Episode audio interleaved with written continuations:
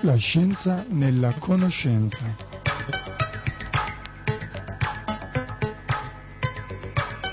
Un programma di Bacta Alberto Tampini.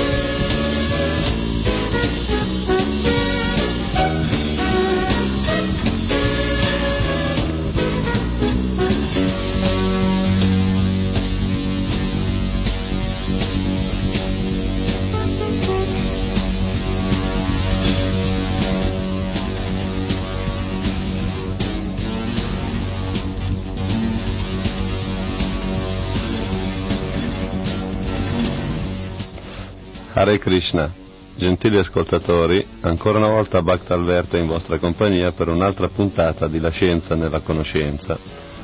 Anche quella di oggi sarà una trasmissione dedicata al tema Archeologia e verità storiche e in essa proseguiremo il discorso iniziato la scorsa volta sull'uso di armi potentissime paragonabili agli odierni ordini nucleari ma risalenti a più di 5.000 anni fa.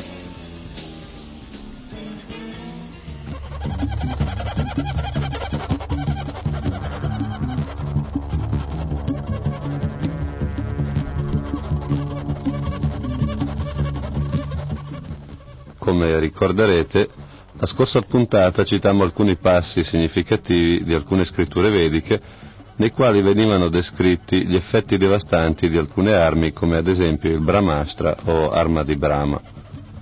Come per i veicoli aerei, anche per l'uso di queste armi si trovano citazioni in tutta la letteratura vedica e questo permette di ricostruire una casistica sul chi usava questi mezzi bellici e sui modi di impiego degli stessi.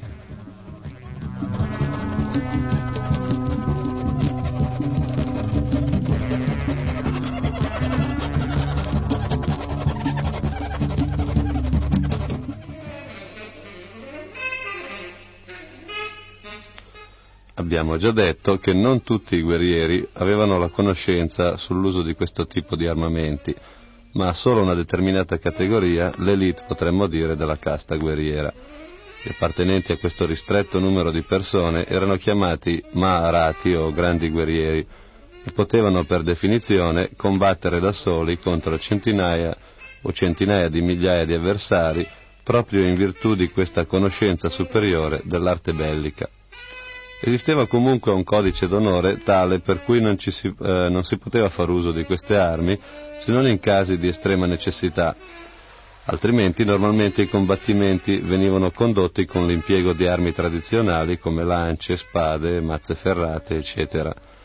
Un dato ricavabile dalle varie descrizioni contenute negli Shastra o testi sacri è che la conoscenza vera e propria di queste armi era patrimonio dei Deva, cioè gli abitanti dei pianeti superiori, che avevano trasmesso parte delle loro conoscenze belliche agli abitanti della Terra, o meglio un ristretto numero di kshatriya o guerrieri, che a loro volta avevano passato ad altre persone di loro scelta questa conoscenza.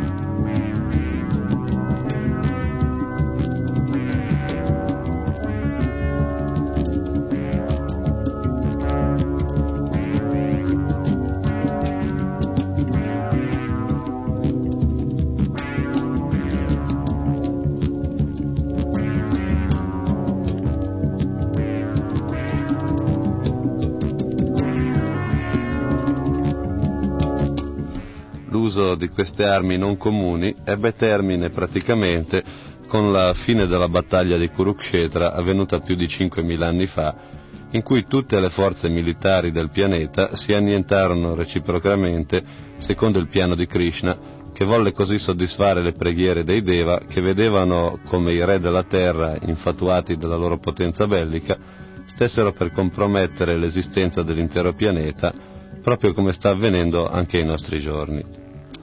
La battaglia di Kurukshetra causò la morte di 650 milioni di uomini, praticamente tutta la casta guerriera della terra, e questo avvenne nel breve arco di tempo di 18 giorni, termine, al termine dei quali sopravvissero solo i cinque fratelli Pandava, il cui primogenito, primogenito Maharaji Yudhishthira era l'avente diritto al trono eh, di imperatore della terra per legittima discendenza dei cinque fratelli Pandava, il più famoso per abilità nelle arti marziali era Arjuna, l'intimo amico di Sri Krishna, la persona suprema. Leggendo la narrazione delle sue gesta, possiamo conoscere dei fatti molto significativi relativi proprio all'argomento di cui stiamo trattando, le armi vediche.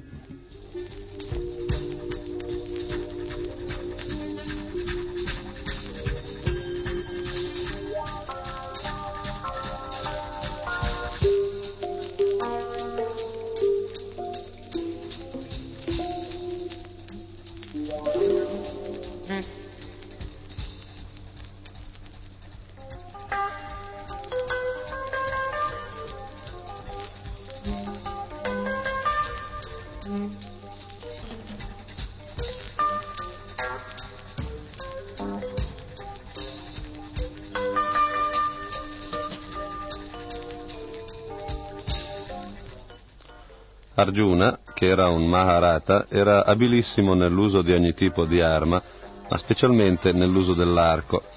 Ciò non di meno, prima della battaglia di Kurukshetra, su consiglio di Sri Krishna, si recò sui pianeti superiori dove ottenne diverse armi speciali da Indra, re dei pianeti celesti, e da altri Deva.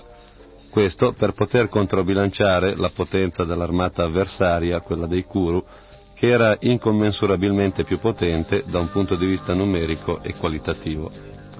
Leggendo il Mahabharata si può, eh, si può poi vedere come durante la battaglia i vari guerrieri facessero uso di queste armi apparentemente fantastiche.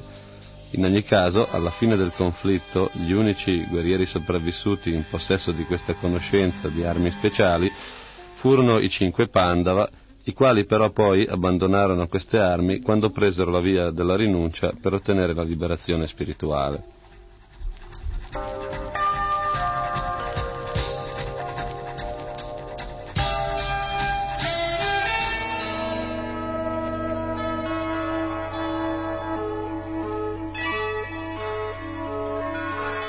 Con loro praticamente finisce l'uso di queste armi micidiali sulla terra sino all'anno 1945 d.C., quando nel deserto del New Mexico si ebbe la prima esplosione nucleare sperimentale, seguita poi da quelle ben più tragiche di Hiroshima e Nagasaki. È chiaro che per qualsiasi scienziato e studioso materialista è inammissibile accettare anche solo per ipotesi che realmente, alcuni millenni addietro, l'umanità fosse così avanzata anche in fatto di armamenti, anche se a onor del vero ci sono stati dei personaggi, tra cui uno tristemente famoso, che anche in Occidente hanno dato credito all'esistenza di queste armi e hanno addirittura cercato di carpirne i segreti.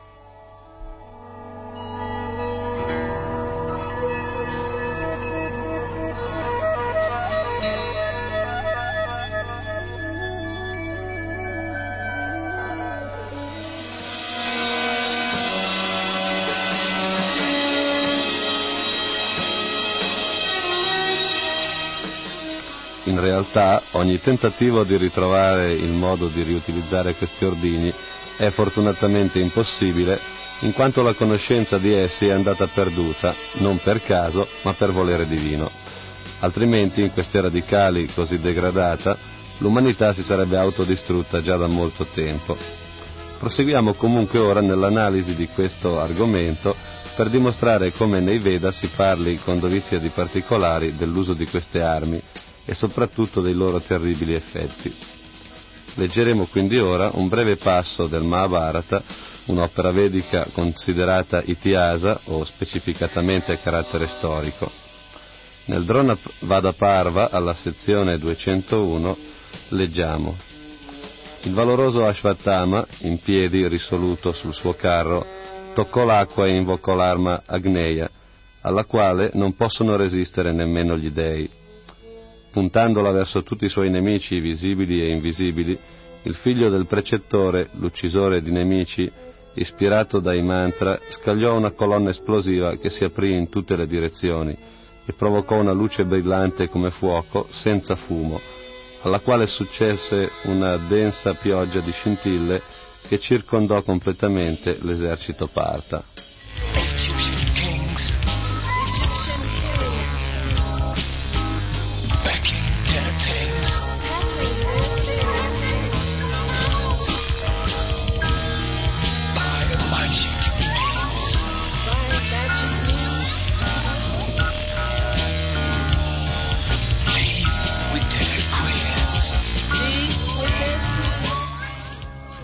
Quattro punti cardinali, per un raggio che lo sguardo non poteva abbracciare, furono coperti di buio dovuto alla nuvola dell'esplosione. I Rakshasa e i Pishacha si strinsero gli uni agli altri lanciando alte grida. Un vento violento e cattivo incominciò a soffiare, il sole stesso non diede più calore. I corvi gracchiarono terrorizzati le nuvole ruggirono nel cielo facendo piovere sangue. Uccelli e animali della terra diedero segni di intensa sofferenza. Gli elementi stessi apparvero perturbati. Il sole sembrò girare in senso inverso e l'universo, scorticato dal calore, sembrava avere la febbre.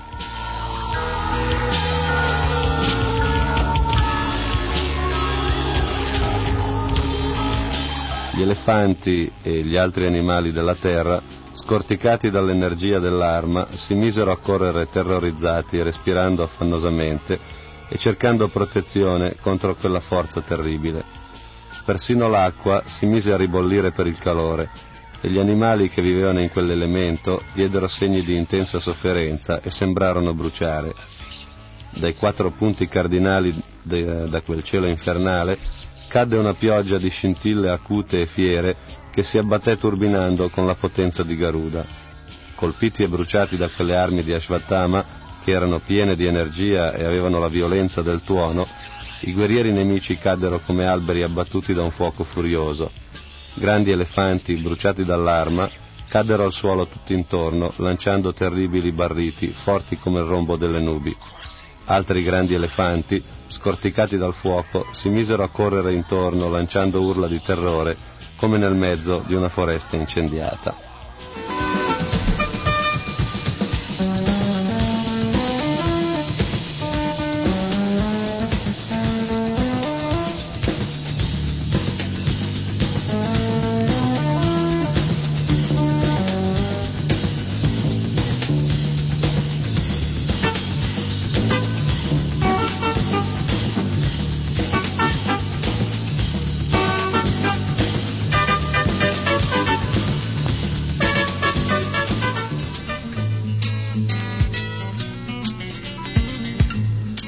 Di commentare una descrizione così impressionante, minuziosa e ricca di particolari agghiaccianti, proviamo a confrontarla con quest'altra di cui non citiamo per il momento la fonte. Ero chino a raccogliere qualcosa quando vidi un lampo abbacinante sulla mia sinistra e distinto mi coprì il viso con le mani. Poi dalla destra venne uno scoppio, un tuono, un vento che mi gettò a terra. Gridai e non so per quanto tempo rimasi a terra senza sentire né vedere niente. Quando mi alzai e apersi gli occhi, era tutto rosso intorno e nel cielo, come per un grande tramonto. Ero confusa e non ci sentivo quasi più per lo stordimento. C'era una compagna vicino a me. Andammo verso il fiume che era poco lontano per entrare nell'acqua. Sentivamo scottare la pelle. Io avevo addosso un paio di pantaloni neri da lavoro che si erano bruciati attaccandosi alla pelle della gamba sinistra. Tutta questa parte del corpo bruciava e anche la spalla e il braccio sinistro. Le mani erano rosse e si gonfiavano. Le case si incendiavano una dopo l'altra. Ognuno cercava di salvarsi senza badare agli altri.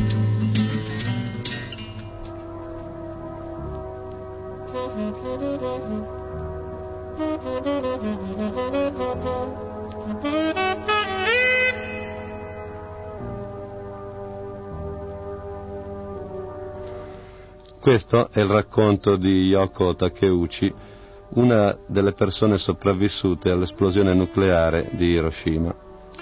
Anche se il modo di esprimersi è ovviamente diverso, le analogie tra il racconto vedico e questo resoconto di un passato recente sono a dir poco inquietanti.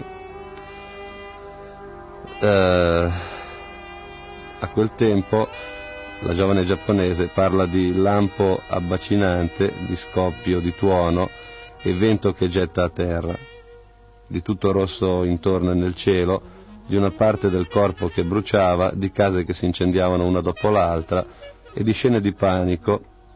La citazione è ognuno cercava di salvarsi senza badare agli altri. Nel testo sanscrito troviamo le espressioni luce brillante come fuoco senza fumo, vento violento e cattivo che cominciò a soffiare, un'arma che aveva la violenza del tuono, le nuvole che ruggivano facendo piovere sangue, i guerrieri caddero come alberi abbattuti da un fuoco furioso, elefanti scorticati dal fuoco, e altre come l'universo scorticato dal calore che sembrava aver la febbre, i soldati che si strinsero gli uni agli altri lanciando alte grida, e gli elefanti che si misero a correre intorno lanciando alti barriti. Se c'è un commento da fare, a parte il sottolineare le analogie tra i due racconti, è che mentre quello della ragazza giapponese è basato solo sulle proprie impressioni personali, quello sanscrito offre un panorama più completo degli effetti dell'arma a livello generale. Questo racconto che abbiamo letto dal Mahabharata non è che uno dei tanti brani che offrono descrizioni di armi sconvolgenti.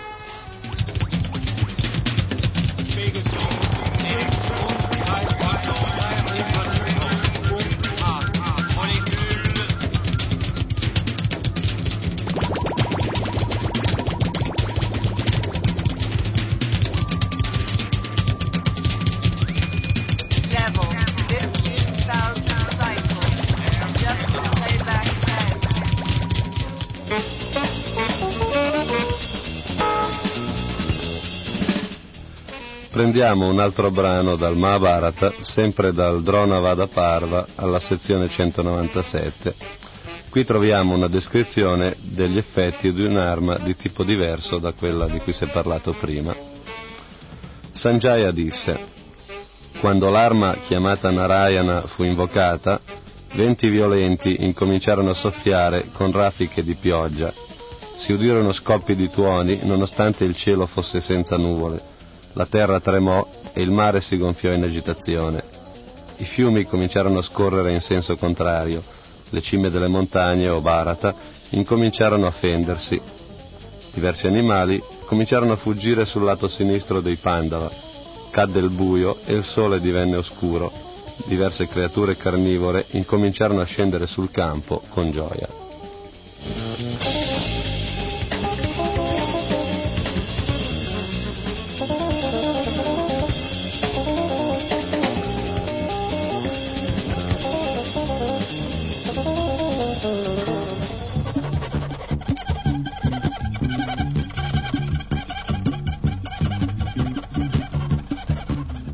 Deva, i Danava e i Gandharva o monarca furono presi dalla paura.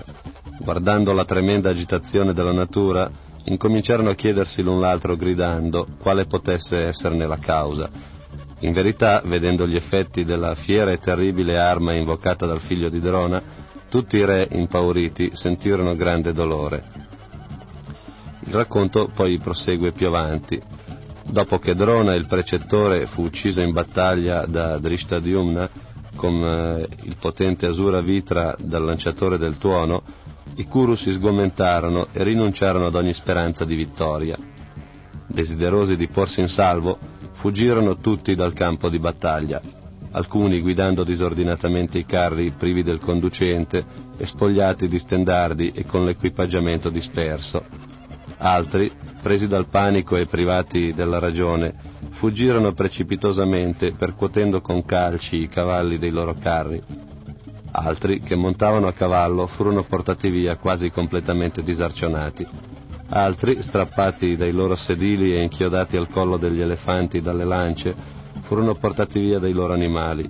Altri furono calpestati a morte da elefanti coperti di frecce.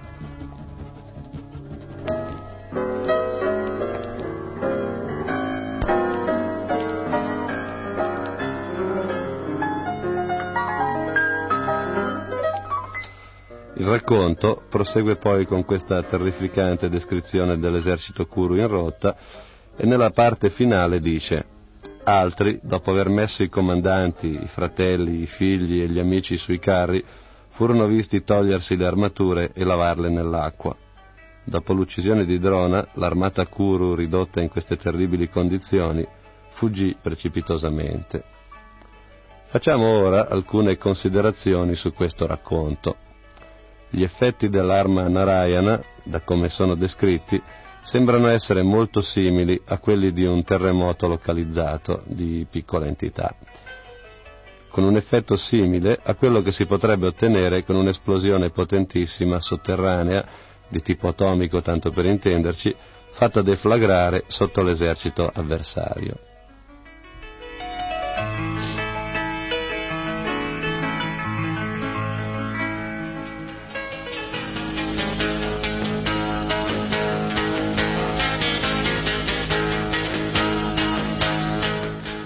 Una cosa da notare è che fino al momento in cui quest'arma viene utilizzata, la battaglia si era svolta con armi tradizionali. Ne sono una prova quei soldati inchiodati al collo dei loro elefanti dalle lance e quegli elefanti coperti di frecce, nonché i riferimenti alle armature usate dai soldati.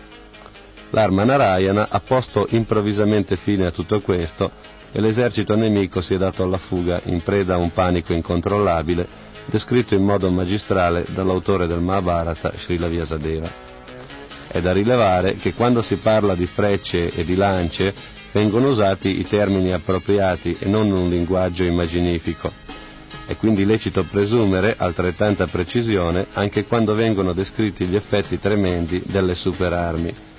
Un ultimo particolare, estraibile da questa breve narrazione, eh, che cosa mai può aver indotto alcuni guerrieri Kuru, nonostante il panico dilagante, a fermarsi per togliersi le armature e lavarle? Da quale contaminazione volevano purificarle? Per il momento lasciamo la risposta in sospeso.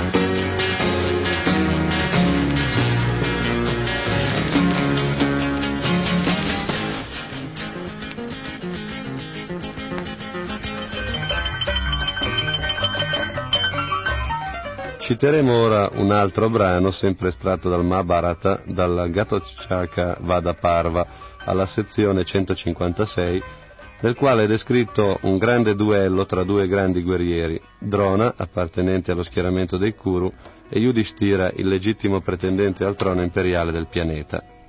In questo scontro sono citate numerose armi speciali e dalla descrizione possiamo capire come ogni arma poteva essere neutralizzata da una controarma.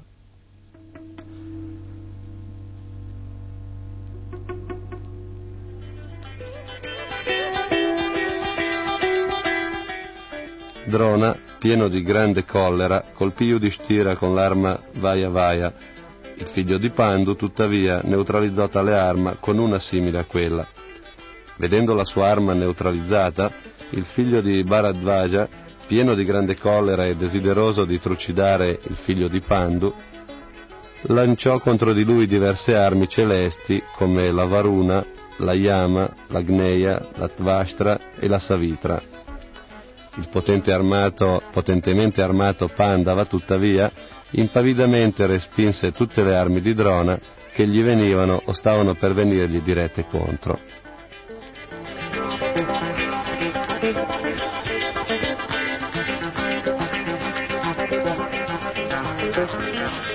Allora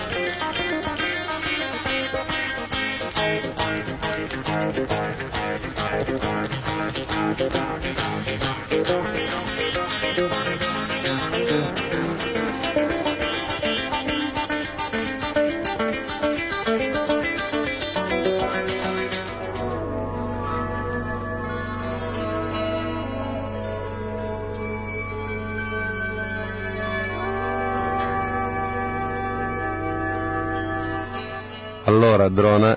Intendendo compiere il suo voto e desideroso di uccidere il figlio di Pandu, invocò l'arma a Indra e Prajapatia. Ma il primo della razza Kuru Yudhishthira, dal portamento di elefante e di leone, dal largo petto e dagli occhi grandi, invocò in esistenza l'arma Mahendra. Con questa neutralizzò l'arma di Drona. Vedendo tutte le sue armi neutralizzate, Drona, pieno di rabbia e desideroso di distruggere Yudhishthira, invocò l'arma di Brahma. Vedendo puntata contro di lui l'arma di Brahma, il figlio di Kunti, Yudhishthira, la neutralizzò con eh, la sua arma Brahmastra.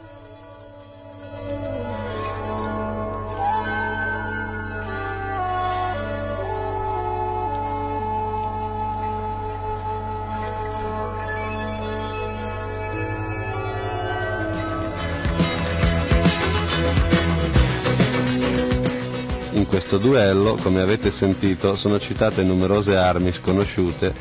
La più terribile comunque era il Brahmastra o arma di Brahma, paragonabile come effetto alla radiazione nucleare, ma con la particolarità di poter essere controllata nei suoi effetti tanto da poter uccidere un singolo nemico o annientare un intero pianeta. L'arma di Brahma comunque poteva essere anche ritirata dopo che era già stata lanciata sul bersaglio, contrariamente a quanto avviene oggi per le nostre armi moderne nucleari. Concludiamo questa citazione di alcune battaglie, solo un piccolo campionario delle centinaia di esempi rintracciabili negli scritti vedici, con un breve brano tratto dal Ramayana.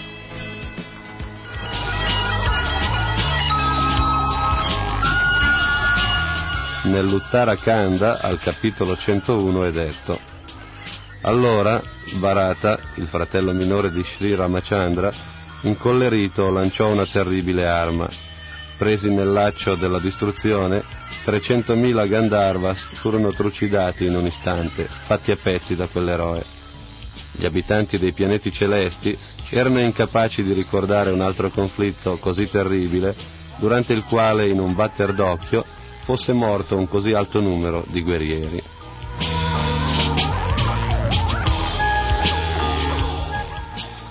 Bisogna dire che 300.000 uomini uccisi in un solo istante non è una cifra da poco. Solo in questi ultimi anni gli scienziati hanno saputo eguagliare queste prestazioni poco invidiabili.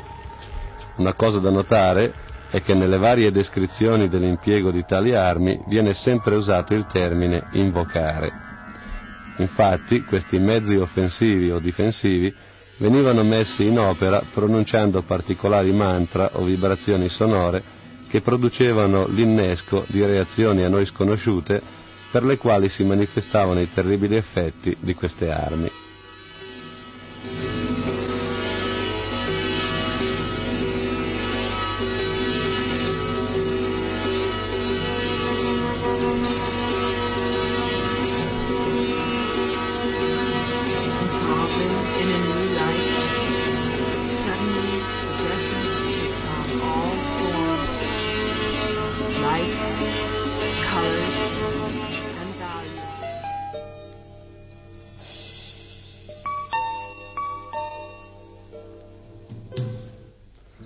Come abbiamo già detto, il codice vedico impediva di usare indiscriminatamente questi mezzi bellici, ma nell'ultimo periodo dello Dvapara Yuga la situazione era diventata così violenta che richiese l'intervento di Sri Krishna per porre fine allo strapotere militare delle popolazioni ariane. Come abbiamo già detto nella scorsa puntata, sono state fatte delle ricerche per poter rintracciare testimonianze di queste antiche battaglie sono state trovate molte testimonianze interessanti anche da un punto di vista dell'archeologia tradizionale basata sulla ricerca sul terreno. La prossima volta parleremo proprio di queste ricerche e vedremo più in dettaglio anche le varie armi vediche e i loro effetti. Anche per oggi concludiamo qui questa puntata di La Scienza nella Conoscenza. Bacta Alberto vi augura un buon proseguimento nell'ascolto dei nostri programmi.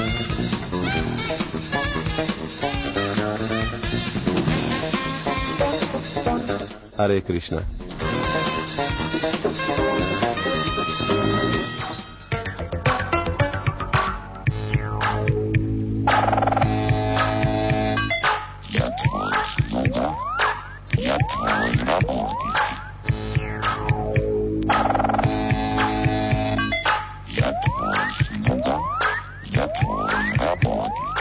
La scienza nella conoscenza.